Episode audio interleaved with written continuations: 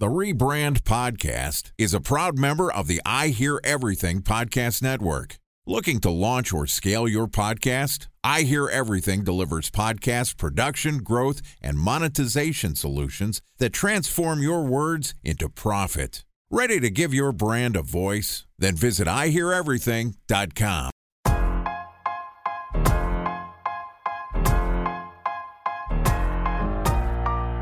Welcome to the Rebrand Podcast, an I Hear Everything production. This podcast tells the stories of world changing marketing campaigns as told by the people who build them. In each episode, you'll hear a brilliant marketer talk through the strategy, framework, and tactics used to elevate their brands to new heights. Ready to hear untold stories behind the brands you love? Then sit back, relax, and get ready for the rebrand. Here's the host of the Rebrand Podcast, the CEO of the Harkey Group, Scott Harkey.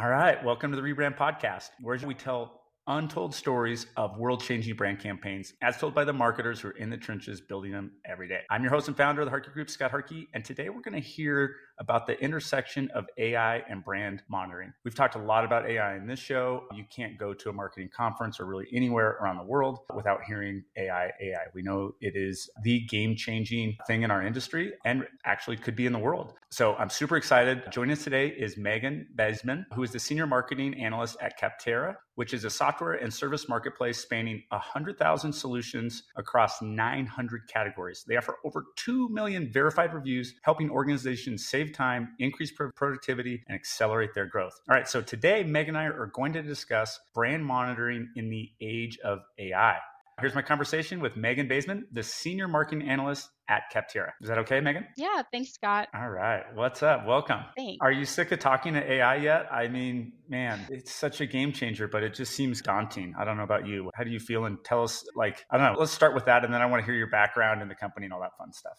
Yeah, sure. So, yeah, it's definitely exploded in the news and anything and everything that marketers are talking about. And so, I do think it's an equally exciting and frightening time, really. So, we're already seeing marketers using AI tools from creating all kinds of content, everything from copy to images and videos. And the use cases are really exciting, seem endless. But one thing we need to talk about a little more is the potential dark side. So, essentially, the adoption of free and low cost generative AI tools like ChatGPT are making it easier than ever to create just these large volumes of content. And for marketers, that means an escalation of potentially hazardous or damaging content when these tools fall into the hands of bad actors. So that's just why businesses today really need to be prepared and capable of monitoring and reacting to this new wave of content volatility as we see AI technology continue to change and grow and become more widespread, especially among consumers as well. Okay, this is the perfect topic. Rebrand audience, I'm super excited about this because let's get into it. I, I couldn't agree with you more. The thing that stood out to me just quickly is it's exciting and terrifying at the same time. And like you, I do agree that as we're just producing a massive amount of content, like what will be differentiating in the space and how will search engines and audiences and platforms give attention to top creativity or will AI adopt to that and how long will that be? Just so many questions. I do want to get to your background and your company, but let's go on this topic a little more. I mean, I almost think of it like as SEO, right? Like when we first were doing SEO, it was about link building, it was about this, then it was about PR, and there's always people gaming the system. And I think that will be how AI is. But then people get smart and catch up, and then people want like something that's differentiated and not checking these like gaming the system boxes for sales or searchability. Yeah, I think that we're seeing marketers responding to brand monitoring today. A lot of them are relying on software to track brand mentions, uh, especially across social media. And, and, things are moving so fast. So being able to track things like hashtags and posts and comments and all of that feedback is really critical. And in some of our recent research, we did find that like the majority of marketers do have dedicated resources like budget or staff or software going into social media monitoring. But what we did also see was that small businesses were a little less equipped to respond to these social content issues. I have two questions in my head. I'm like thinking, okay, and they're two separate questions, so I don't know how we do this. But number one, what's been the most surprising thing that you've seen in brand monitoring, especially now as AI is in the fold? That's question one. Let's just start with that. And then I have another kind of quick question as well. I say, as far as surprising, I think I was surprised by how many marketers were struggling with being able to identify and respond to this kind of content. And that also, too, that a lot of the main challenges with monitoring are really centered around data and accessing data. So that was one thing to me that was interesting, like the issues with data accessibility and volume. What's the solution around that with whether it's a private marketplace or it's walled gardens? I've certainly seen this in the social monitoring space, and we've used a bunch of different tech platforms. So I'm curious to hear more about the company you're with. But is there a solution for that? Do you think we'll see more of that, whether it's paywalls or for publications, or what are some of those barriers and what are some solutions? I think as far as tackling the data centric issues, that there are definitely things that companies can use to combat that. So some companies achieve this through having like a data management policy, which that's essentially like documentation for handling, storing, and processing data across the business, and then having policies that sort of define responsible parties for collecting and analyzing social media data, and that like helps provide clarity for employees. And then another thing would be like really working on upskilling your marketing team on data tools and techniques so that will help them not only gain access to the data that they need, but get the most out of it. So like insights based on bad data are going to be bad. So the conclusions that you draw are only as good as like the keywords that you're monitoring. And similarly, like if you you need to make sure that your monitoring tools are like getting the data and numbers that really matter. So those insights that are based on data that's not important or relevant to your business aren't really going to be helpful. I'd say just uh, focusing on those data centric functions I think are key. All mentions aren't created equal. Is there a way you put weight or value on whether it's PR driven or PR driven from X credible publication or influencer? Is there a way to weigh in on what mentions are worth what? Yeah, that's a good question that I'd probably have to explore further, but I'd imagine like relying on software vendors to sort of understand priorities could be something that would be helpful. Well, could you tell us more about where you work and what you guys do, maybe a little bit on your background? I mean, typically I jump into that first, but this AI thing was just itching at me. And, I, and you, I thought you brought up some amazing points just right off the bat. I wanted to dive through, but maybe let's take a step back and maybe your background as a marketer and your journey and, and a little bit more about your company and what it is on the monitoring side that you guys are doing. Well, yeah. So actually, my background, I am an analyst for Capterra. So my my career background is really centered around research and insights. And Capterra is the number one destination for helping companies find software and services. And I'm particularly focused in on the marketing industry and martech and just covering that from a research standpoint, understanding what our customers are facing his problems and like what's going on in the industry because things are changing. Of course. what are some of the top problems that you constantly see from brand marketers? Well, right now, I think we could talk about what's going on with AI in terms of like regulation. I mm-hmm. think that's definitely one thing that concerns me a bit. Like just the pace of the technology is